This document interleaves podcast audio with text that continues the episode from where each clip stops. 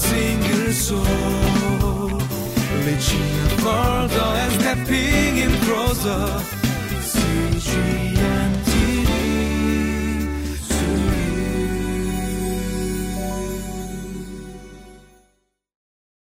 Hello and welcome to Living Life. Have you ever had a moment when you're engaged in a project, perhaps it's reading a book or you're typing away on some project, and all of a sudden somebody starts speaking to you and you're a little distracted, you're trying to listen, but you're already engaged in a project. You're already engaged in perhaps reading or, or working on uh, a document. And you're trying to listen, but it's hard to multitask. Your brain's not wired to function in that kind of way. So after a while, you kind of begin to like, uh, the voice kind of begins to fade out. And I had that moment really recently uh, eh, with my wife. Um, I was typing away, and my wife started speaking to me, and all of a sudden she paused and she said, "Are you listening?" And I said, "Yeah, yeah, of course, of course, I'm listening." hmm You know, I was making all the affirmative like nods and the grunts, like, mm, hmm "Yeah." hmm And when she asked me that, "Are you listening?" I was kind of hoping she wouldn't ask anything further, but of course she said, "Then what did I say?" And you know, it, it, nothing came out. I said, I'm sorry, I didn't know. And she says, Why do you not care? Why do you not listen? Why do you not pay attention? And in it, uh, I realized this, there's a value struggle. Well, my own project was more important than the person I was listening to, uh, to such a degree at that time, at that moment, where I heard but I didn't hear and it didn't stick. So I wonder if you ever had that moment because when we look into this passage, we'll begin to see a little of that manifest as we look into, as we read the passage. So why don't we read and then let's dig in a bit deeper.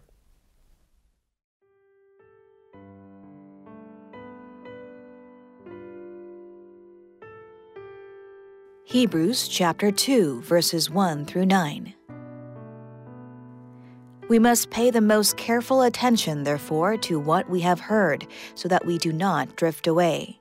For since the message spoken through angels was binding, and every violation and disobedience received its just punishment, how shall we escape if we ignore so great a salvation?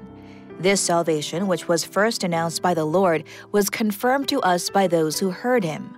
God also testified to it by signs, wonders, and various miracles, and by gifts of the Holy Spirit distributed according to his will.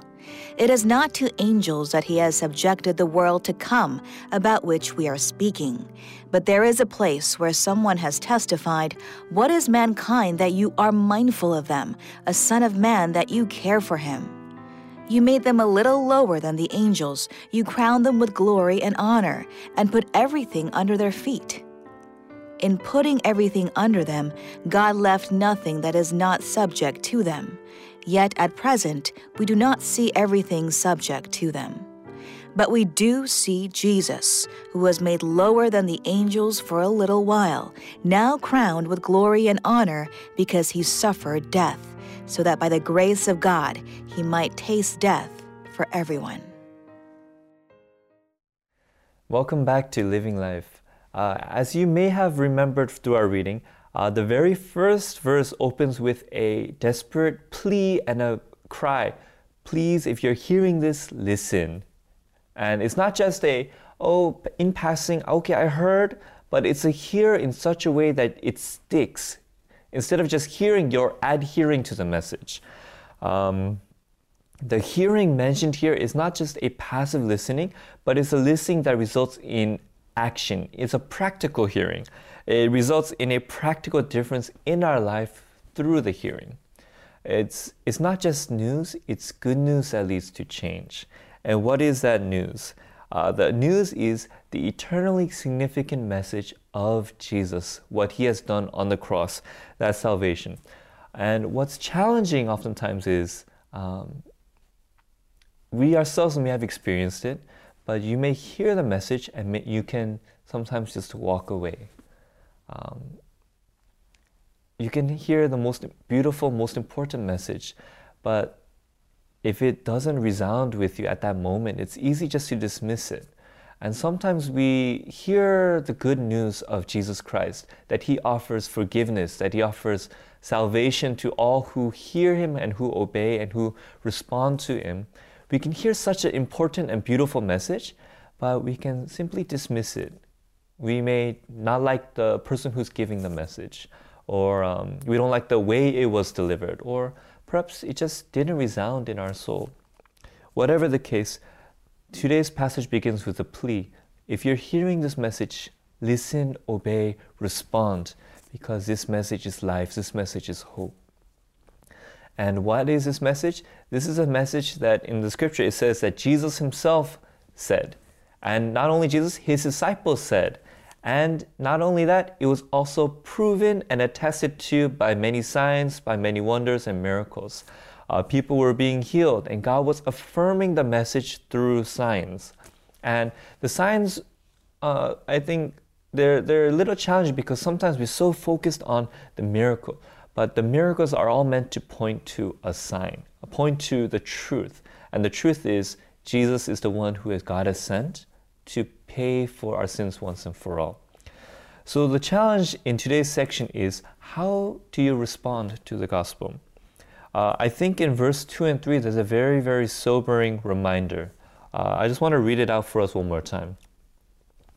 For the message God delivered through angels has always stood firm, and every violation of the law, of the law and every act of disobedience was punished. It wasn't forgotten, it was punished.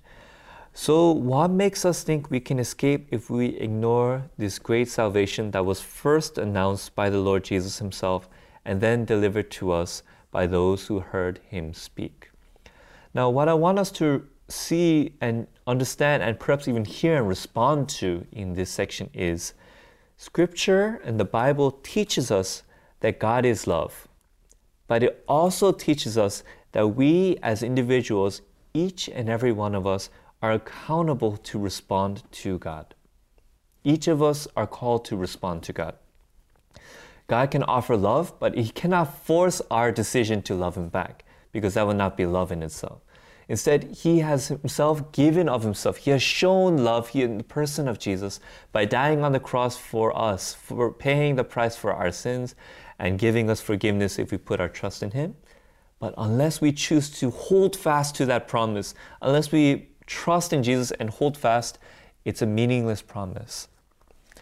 One of my favorite scriptures is John 3:16, and it says, "God so loved the world that he gave his only son, that whoever believes in him should not perish."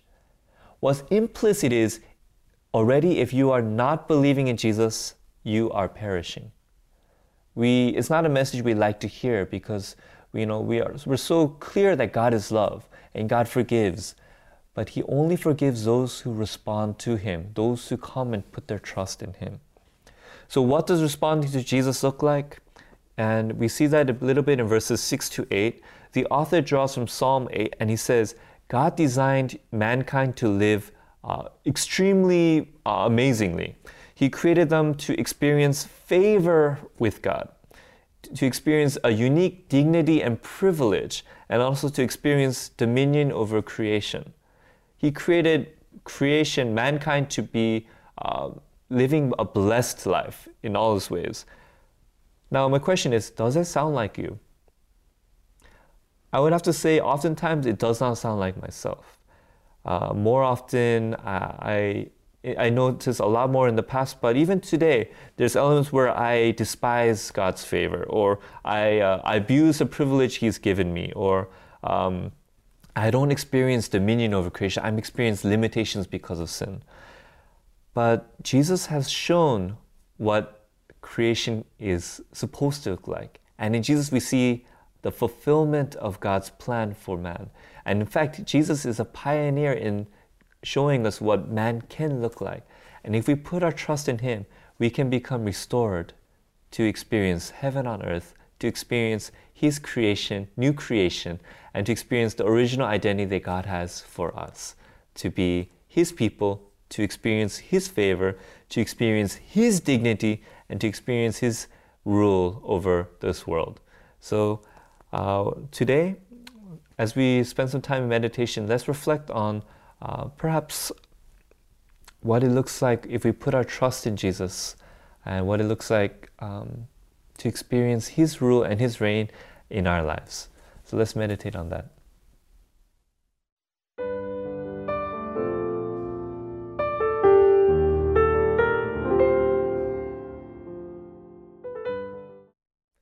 I began this living life by talking about a story of listening. Uh, and it was something with my wife. But when we look at today's passage, God invites each and every one of us, if you're listening now, to listen to God's word and to respond to Him. Uh, I mentioned John 3:16, the quote, where God so loves the world that whoever puts their trust in Him, whoever believes in Him, uh, should not perish but have eternal life but that requires an action on our part. And hearing demands action, not just, oh, a passing, oh, okay, that's nice. But unless we grasp hold of His promise, unless we grab hold of Jesus, unless we put our trust in Him and believe in Him, we will not experience that salvation. We will not experience that restored life. So today, as you're listening, I encourage you, today, call on the name of Jesus for those who do they will be saved. It's a promise in our word, in the Bible, in the Word of God. So let's pray today. Father God, we thank you for your word. We thank you for the promises contained within it. And Lord, we thank you that in your word you teach us that you love us so much. Father, would you help us to respond to you and to not let that opportunity pass us by? And today, help us to say, Jesus, I want you in my life. I need you in my life. Would you show yourself to me? And would you help me to put my trust in you, O Lord? So we thank you, Jesus, for today. Help us to walk in confidence, uh, in identity in you, Lord. In your name we pray. Amen. For a single soul, reaching further and stepping in closer.